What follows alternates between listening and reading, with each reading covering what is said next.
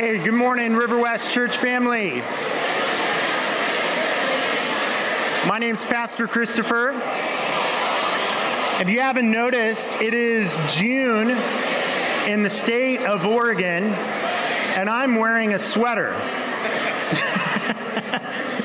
But the joy of the Lord is greater than all of those things. Even atmospheric rivers cannot steal the joy that can be found in Jesus. So grateful to be here Today, if you're a guest or joining us online, we have been walking through the book of Romans, this letter that Paul wrote to Christians in Rome. You're going to want a Bible in your hand. This morning, we have ushers coming around. If you'd like uh, the printed page, um, it's going to help you this morning as, as we actually dive deep into Romans chapter 6, which is one of truly the most profound theologically rich, well known passages of Scripture in the entire Bible.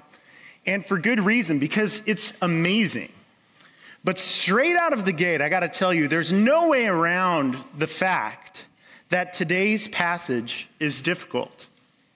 Not only because it's filled with complex theological truths and metaphors that are going to be difficult to unravel and understand, but primarily because it's also filled with truths that are just plain difficult to accept.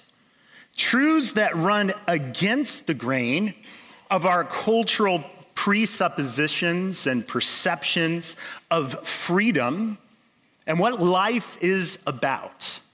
And so there's passages in the Bible that are not just difficult to comprehend, they're difficult to believe and to receive. And today's passage is one of those places in Scripture. Right before COVID, I flew out to New Mexico to spend uh, the week with, with my sister and her two precious daughters, Charlotte and Sophie. Now, while I was there, the girls asked me if I would like to watch the movie Frozen. Now, truth be told, at the time, my sister needed to take a mental health break away from the movie Frozen because she had seen it 3,000 times, and her daughters had sang a song in the movie repeatedly, and my, my sister actually felt like a, like a prisoner in her own home. There was this battery powered karaoke microphone, and they had been singing the song Let It Go for over two years. And so my sister said, I can't watch it again.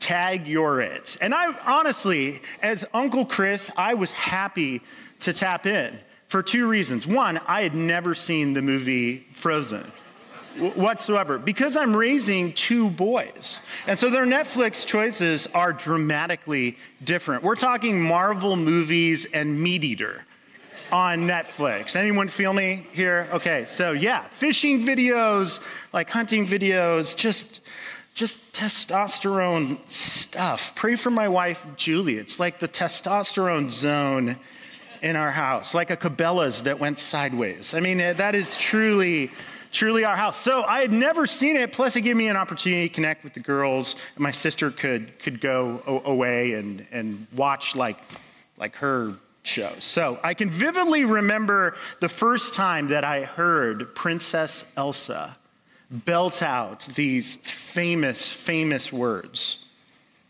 I'll restrain myself from singing, but this is Wouldn't it be awesome if I asked the worship team to come back up here? But you know the song, and this is what she sang It's time to see what I can do, to test the limits and break through. No right, no wrong, no rules for me. I'm free. Now, long before you and I were subjected to hearing this Disney ballad on repeat, this mindset about freedom actually began circulating among a newfound community of followers of Jesus in Rome.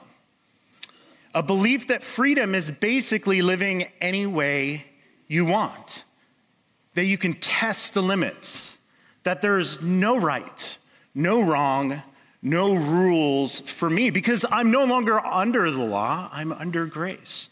So I'm free to live any way that I want. However, as we'll see today, this notion that freedom is essentially a license to live any way we want is not something that the Apostle Paul will call freedom. In fact, although this will come as a shock to many of us, in Romans 6, he's going to go as far as to call this slavery. You see, for Paul, there was no way for him to ever talk about overcoming sin without talking about true Christian freedom. And so we see whenever Paul addresses believers that are struggling and trying to overcome sin, he always talks about freedom because until we understand how and why Christ has set us free, we'll keep on repeating the same old sinful patterns over and over again on repeat. And so, while we're definitely going to have to engage our minds together this morning, I believe deep down that the Holy Spirit wants to do a work in our hearts today so that we walk out of here freer and lighter, following Jesus with greater freedom today. Amen. Amen. Amen. So, with that, we're going to dive back into the second half of Romans 6, starting at verse 15.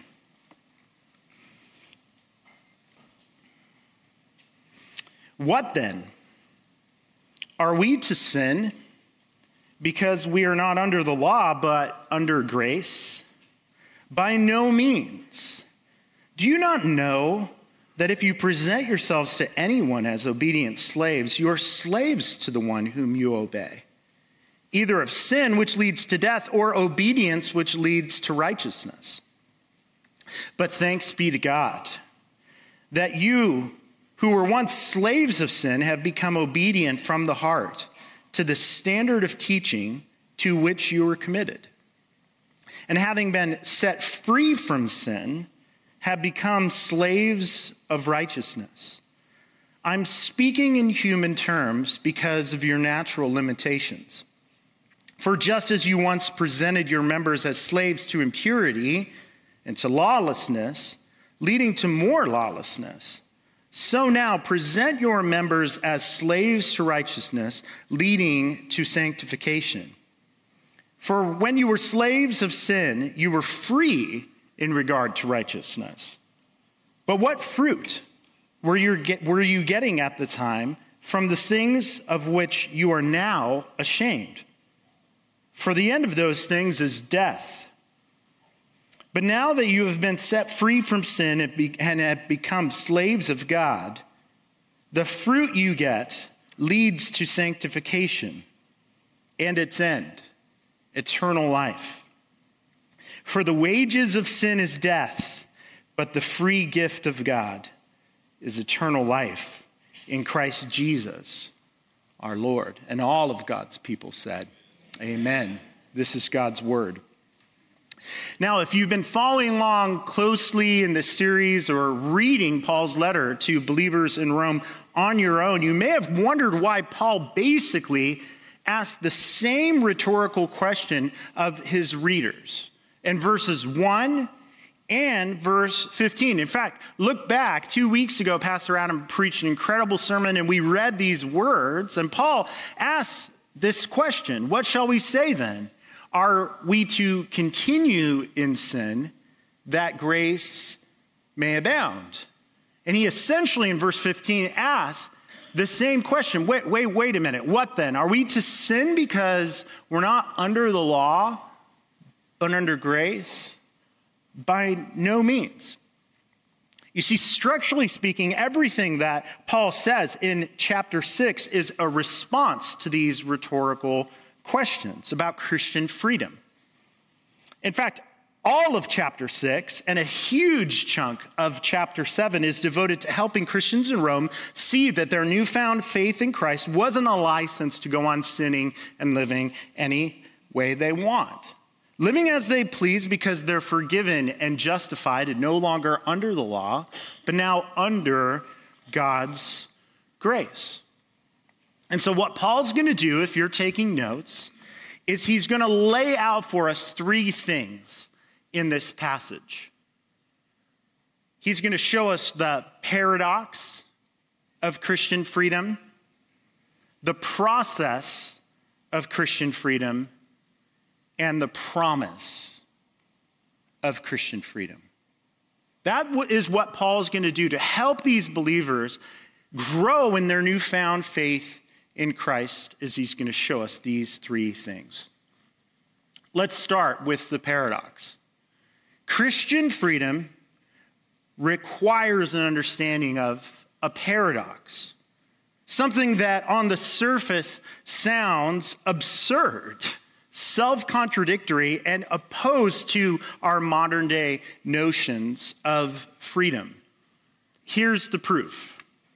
If you and I were to ask Siri to define the word freedom for us, she would pull from the Oxford Dictionary and we'd read that freedom is this the power or right to act, speak, or think as one wants without hindrance or restraint, first off, which sounds a little bit like the lyrics of Let It Go. Let's, let's be honest right there.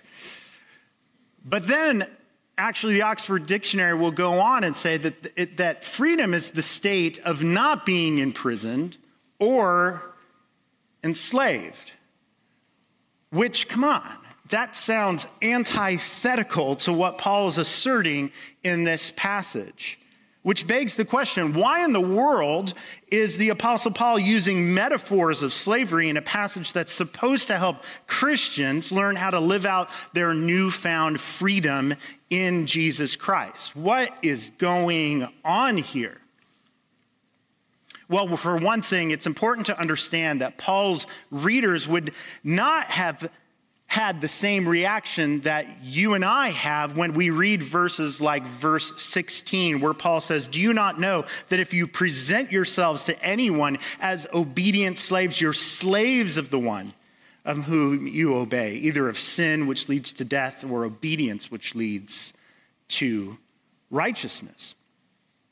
You see, when you and I read a passage like this and see what the Bible says about slavery, we often, or almost always, read it through a filter of New World slavery, which was replete with unjust, ethnically motivated, racist atrocities and crimes against black people, which is a deeply sinful and wicked part of our world's history.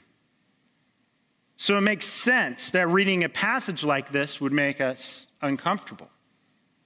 However, in Paul's day, the kind of slavery he's referring to was much more of an indentured servanthood that was economically motivated, not ethnically motivated. You see, in the first century, if you were facing an enormous debt that you had no hope of getting out of, and you didn't want to be saddled with this debt for the rest of your life, it wasn't uncommon for a person to actually offer themselves as slaves to, to someone wealthy for a period of time in order to work off the debt that they owed. But here's the deal until the last penny of that debt was paid, the master had complete control over your life, which, needless to say, ended up leading to a very broken, corrupt economic system. But don't get hung up on Paul's analogy, or you'll miss the spiritual principle that he's trying to impress upon us, which is this everyone, regardless of who you are, is a slave to something or someone. Now, I imagine some folks may bristle at what Paul is saying here and recant this idea and say, listen, Pastor, when I sin, I'm only using my freedom to do what I want. I'm not a slave to anyone or anything. So I want to press a bit on what Paul means by using this metaphor of slaves of sin. You see, one of the brilliant things that Paul does in Romans is that he doesn't define sin as actually just committing a series of unethical, unrighteous, immoral things. Instead, if you remember back to chapter one, the way that Paul defines sin for us in this letter which is important to get your definitions of terms whenever possible from the context of a letter that's written, because that's how the English language works. That's how language works in general. Paul defines sin in chapter one this way as worshiping and serving the creature rather than the creator who's blessed forever. Amen. That's what sin is. It's actually worshiping and serving created things over God, turning even good created things into gods that we worship and serve.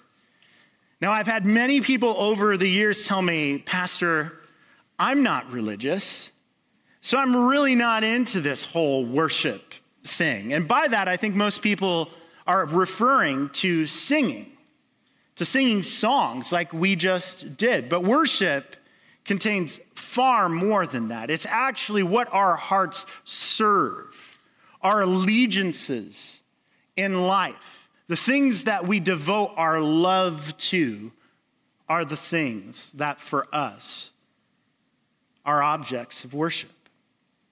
And according to the Apostle Paul, everyone at their essential core is a worshiper. Human beings, by nature, have an irrepressible need to worship something.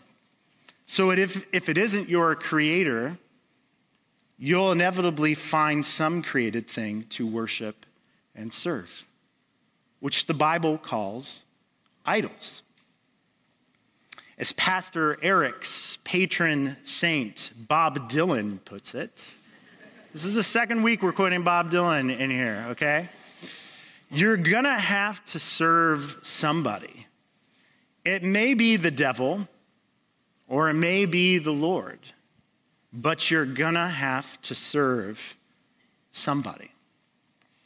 That's essentially the point that the Apostle Paul is trying to make in this passage. He's trying to implore Christians in Rome to realize, don't you realize, dear Christians, there are only two categories of people in the world people who've devoted all that they are to worshiping and serving God, or people who are spiritually slaves to something else.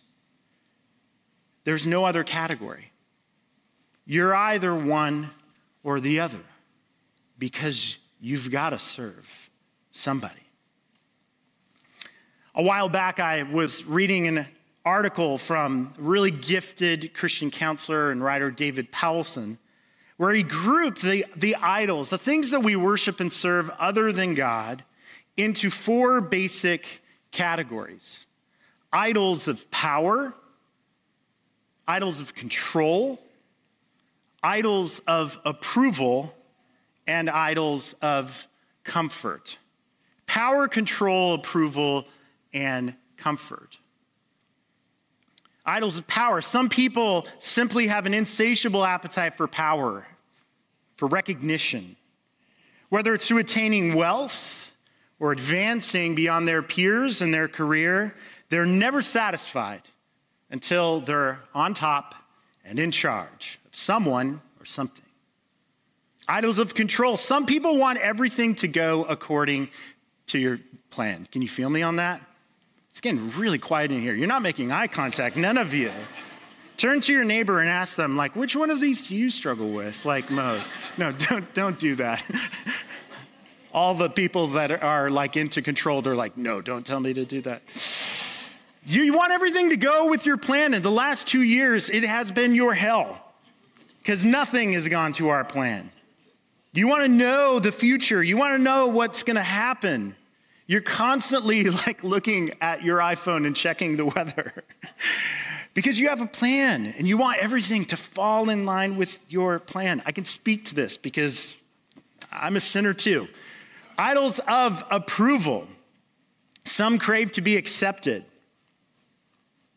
But they can't be happy and be at peace unless, unless people are happy with them, unless people admire them or desire them.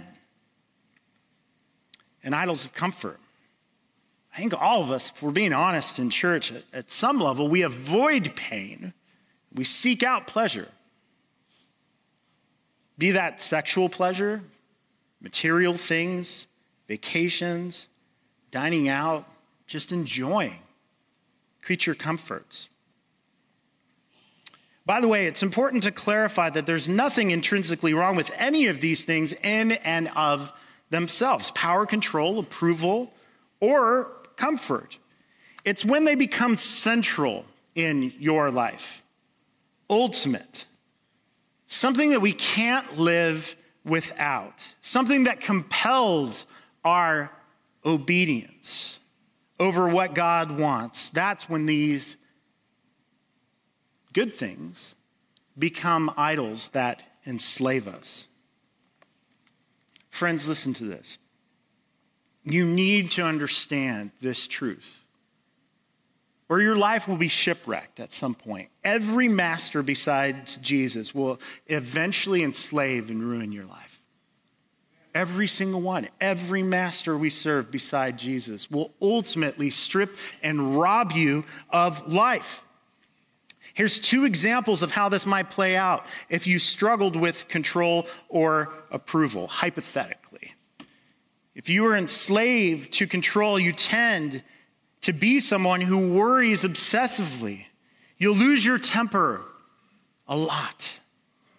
And people around you will often feel manipulated, like they're just pawns in the chess game of your agenda in life. On the other hand, if you're enslaved to approval, your life will be plagued by constant comparison and envy, self pity feelings of inadequacy because you'll be a slave to other people's approval. But, friends, here's the mystery and the great paradox of Christian freedom. The only way that you and I will ever be free is by giving ourselves entirely to a master who shed his blood to break our shackles and set us free from our sins. This is the great paradox and mystery of the Christian faith, friends. If you want to be free, Stop trying to manage and control your life. Give your life to Jesus Christ because the Son has come to set us free. And Jesus says, if the Son of God sets you free, then and only then, River West, will you be free. Amen. Amen. I love Tim Keller has this wonderfully simple way of putting this when he says Jesus is the only master who if you find him will satisfy you. And if you fail him, he will forgive you. He's the only one. So let's assume at this point right now you say yes and amen, I've given my life to Jesus. But how does this freedom thing actually work? Because if I'm being honest, I don't feel free indeed. How does this work? And this is what I actually love about the apostle Paul is he doesn't just offer us a lofty set of spiritual principles in this passage. He actually shows us the process that we can participate in that we can engage in that will lead to greater freedom in Christ. So, after unraveling this paradox of Christian freedom, he shows us the process of Christian freedom. And look at verses 17 and 18 in the passage again. He says this But thanks be to God that you, who were once slaves of sin, have become obedient from the heart to the standard of teaching to which you were committed. And having been set free from sin, you've become slaves of righteousness. Now, this is one of those places where I really, really don't think it's helpful for us to have the ESV translation here. What in the world is Paul talking about with this pattern of teaching? It's one of, of the places where I actually think it's more useful and helpful to understand the plain text reading of this to go back to the KJV version where instead of using the phrase, you became obedient to the standard of teaching, the KJV says that you became obedient to the form of doctrine. This is way closer to what Paul had in mind the form of doctrine. You see, the Greek word that Paul uses here, that's translated standard in the ESV and form in the King James Version, is the Greek term tupos, which is a mold. It's a mold. You became obedient from the heart to the mold or form of doctrine. And you know what a mold is. A mold is what you would use, and in the first century, if you wanted to shape something, you'd pour molten metal or liquid into a mold, and it comes out in the shape of that form. So, this is the picture of Christian formation that Paul is painting here. That Christian doctrine that's rooted in God's word and truth is like a mold. And we, as his children, when we believe and obey, are poured like molten metal into this form. From the very moment that we put our faith in Christ, and believe the gospel. From that very day, we're being shaped and molded by God's truth into new people who are becoming more and more like Jesus. It's a picture of how God sets us free and forms us through his word and doctrine. Now, last week, if you were here, we showed you this Venn diagram. Here's that picture again. And this is helpful right here because Paul's saying this is what happens when you come to faith and God wants to set you free and form you into a person now that's free in Christ. You believe the gospel, the word of God, and then your life is poured into the mold of sound Christian doctrine. I like how this pastor defines doctrine. Dr. Donald Grey Barnhouse says doctrine is a definite body of teaching, a hard mold of truth into which the Christian is to be melted and poured until he or she takes on a shape which is the Lord Jesus Christ living in them, controlling them. That's why we're a church that's committed to doctrine because, because our world has many molds too for our lives. Do you know that? That Jesus is not the only one that wants to pour us into a mold. And so, if you want to be free, that's why we ultimately cannot experience any form of freedom apart from God's word. It's any other freedom that is promised is false freedom. It's bogus freedom. It's Elsa, let it go freedom. It's actually slavery. It's actually slavery. Jesus himself told his disciples that believed in him if you abide in my word, then you're truly my disciples. If you abide in this, that's what makes you my disciples, and you'll know the truth. You'll progressively grow in your understanding of the truth, and the truth will set you free. As you read the scriptures, here's three things that will happen, that should happen in our hearts as the Holy Spirit has his way with us, working freedom. First, according to Paul, your heart will overflow with gratitude and joy. Did you notice in verse 17, he starts and he says, Thanks be to God. That you were once slaves of sin, you become obedient from the heart. Thanks be to God. Praise God.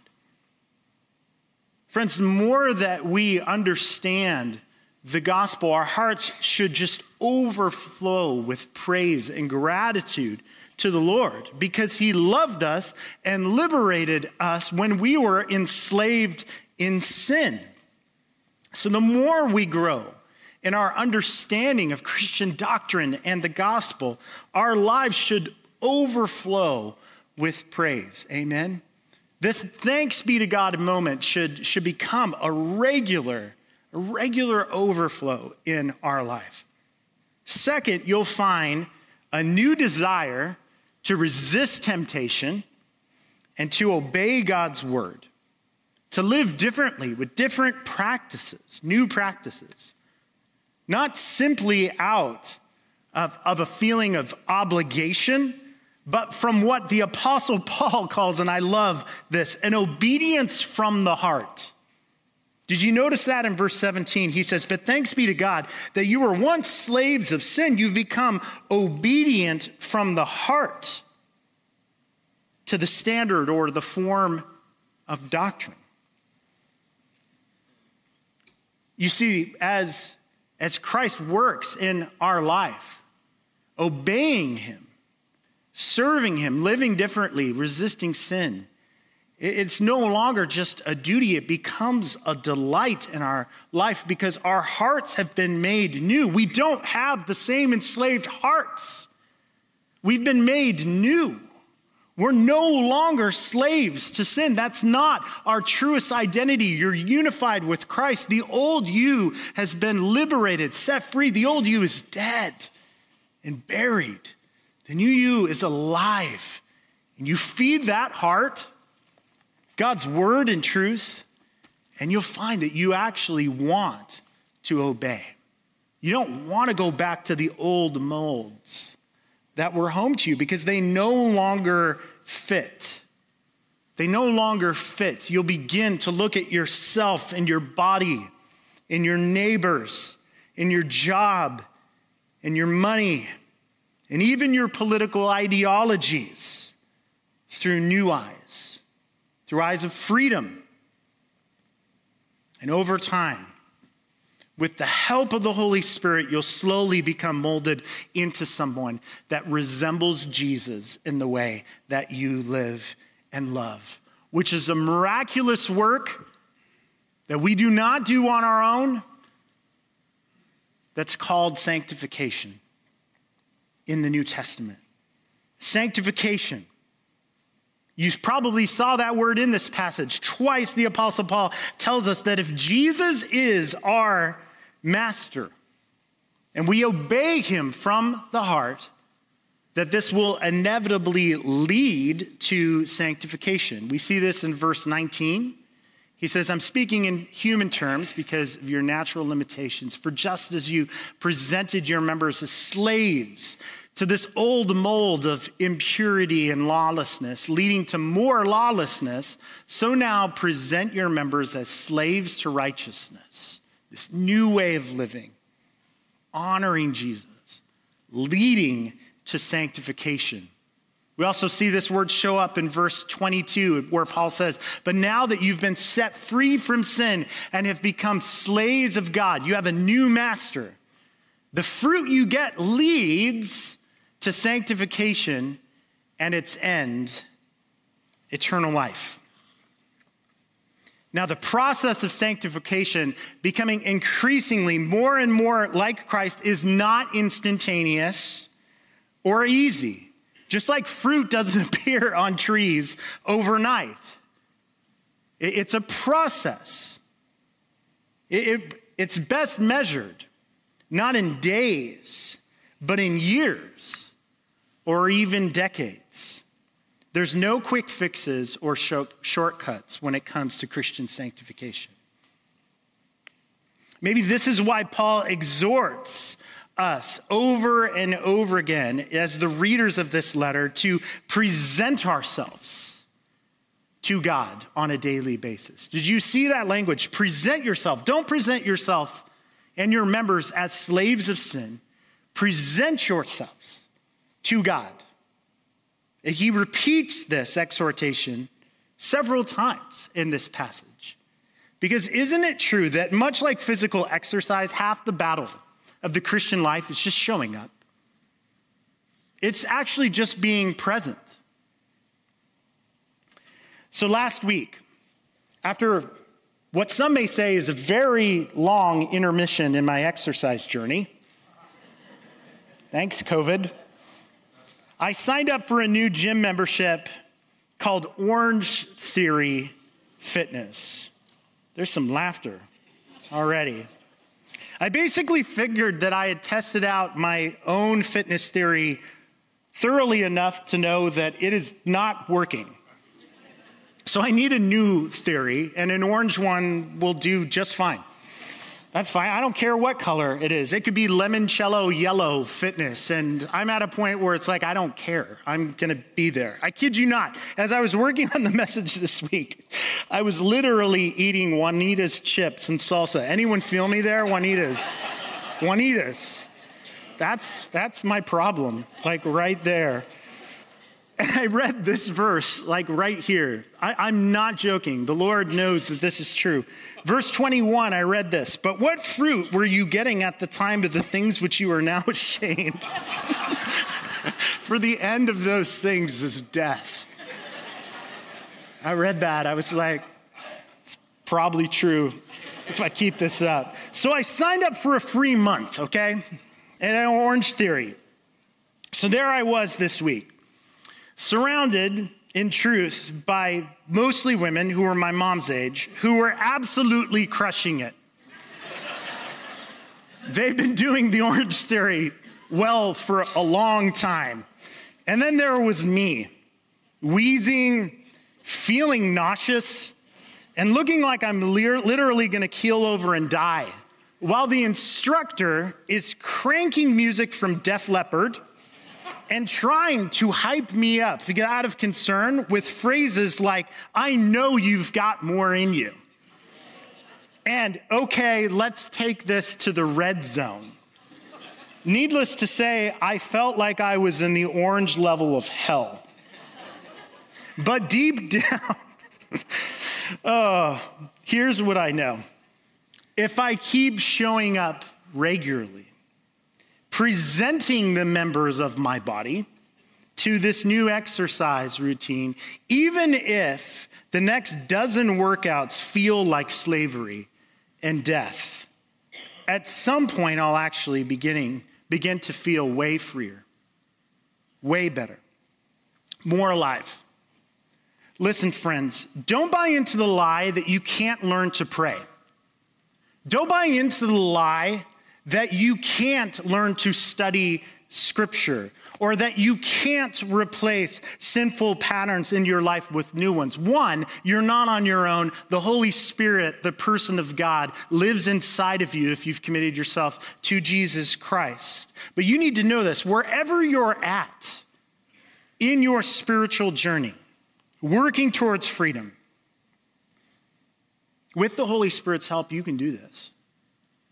You can do this. What would it look like for you to wake up every day and literally, not metaphorically, present yourself to God?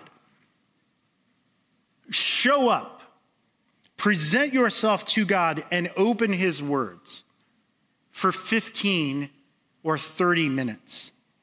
Then to end your day by presenting yourself again to God and by praying and processing your day with Him the good, the bad, the ugly, failures, and moments where you receive gifts of grace. To help you do that, many of us on, on staff, we've been using an, an app um, called Lectio 365.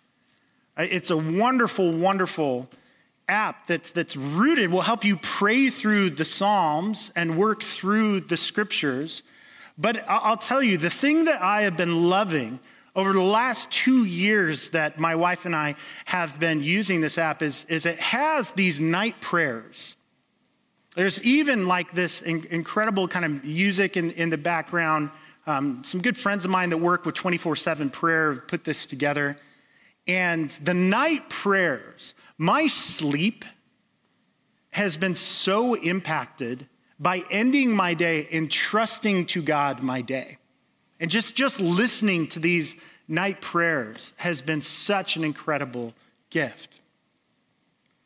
And it's, it's molding my wife and I into people that are less anxious. We're just not holding on to the same things that, that we are. Perhaps this resource would help you, but here's what you need to know wherever you're at. Our, our pastoral staff, myself, Pastor Marianne, Pastor Mike, Pastor Eric, we're here for you. We want to support you because we want you to experience greater freedom in Jesus. You are not on your own.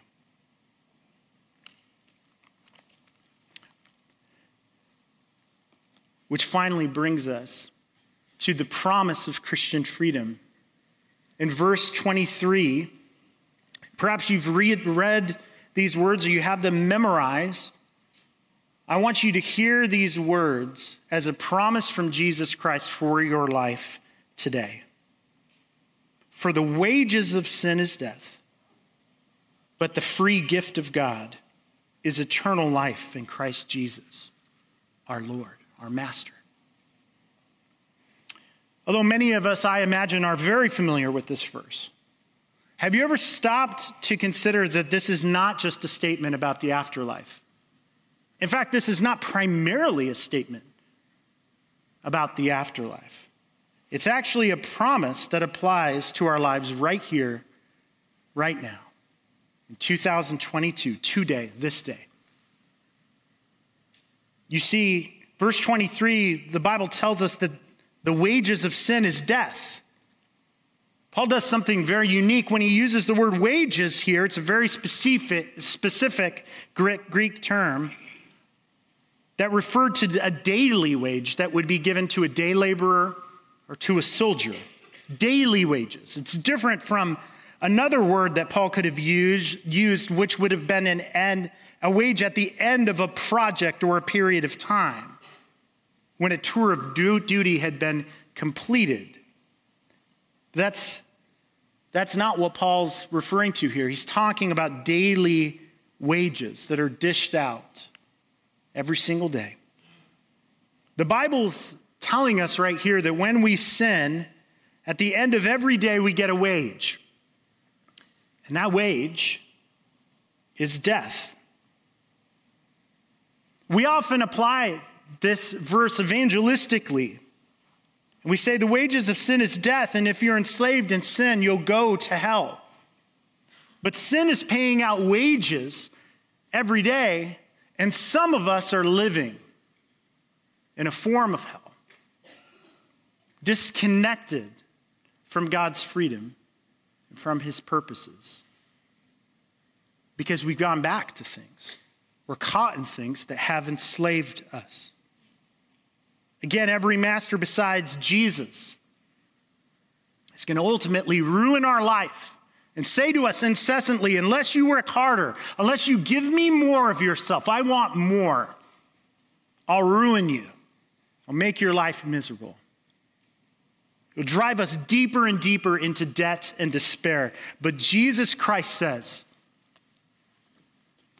I'm not here to give you a wage that you earn. I'm here to give you a gift that I paid for. I paid the wages of death with my death on the cross, with my suffering. And so here's what I'm offering to you now my life, my freedom, it'll be yours if you trust me. If you trust me, I'm going to invite the worship team to come up here this morning. Believe in this moment, the Holy Spirit wants to apply that freedom to many hearts here today. That the free gift is eternal life when Paul talks about this life, it's a life that spills over into eternity. But here's what you need to know when he promises this life, he uses the Greek word zoe. And that word, what it means is it's the life that uniquely belongs to God. It's the God life, a life that only God can give, and a life that River West, if you get a taste of this, why in the world would you want to live? Go back to the old molds, those old things that enslave you. The more you taste this life, the more it will set you free. And if the Son sets you free, friends, you'll be free indeed. You'll be free indeed. That promise is for you here today. Perhaps you've never given your life over to Jesus Christ. Maybe you've showed up to church, maybe you've heard sermons, but the way that Paul talks about Jesus being your master, if you're taking an honest inventory of your heart, Christ is not your master. He's not your Lord. Maybe today, this is your day of freedom. I'm going to ask with, with every head bowed and our hearts bowed before our, our, our Lord that wants to do a work of freedom, let's pray right now. If you're here and hearing this gospel in your heart, you're longing to be free, you can pray and say, Lord, I, I believe. And I see my eyes are opened and I'm not free. Believe you. Trust you. I need your help. Set me free. Be my Lord. Be my master rule my life for your glory.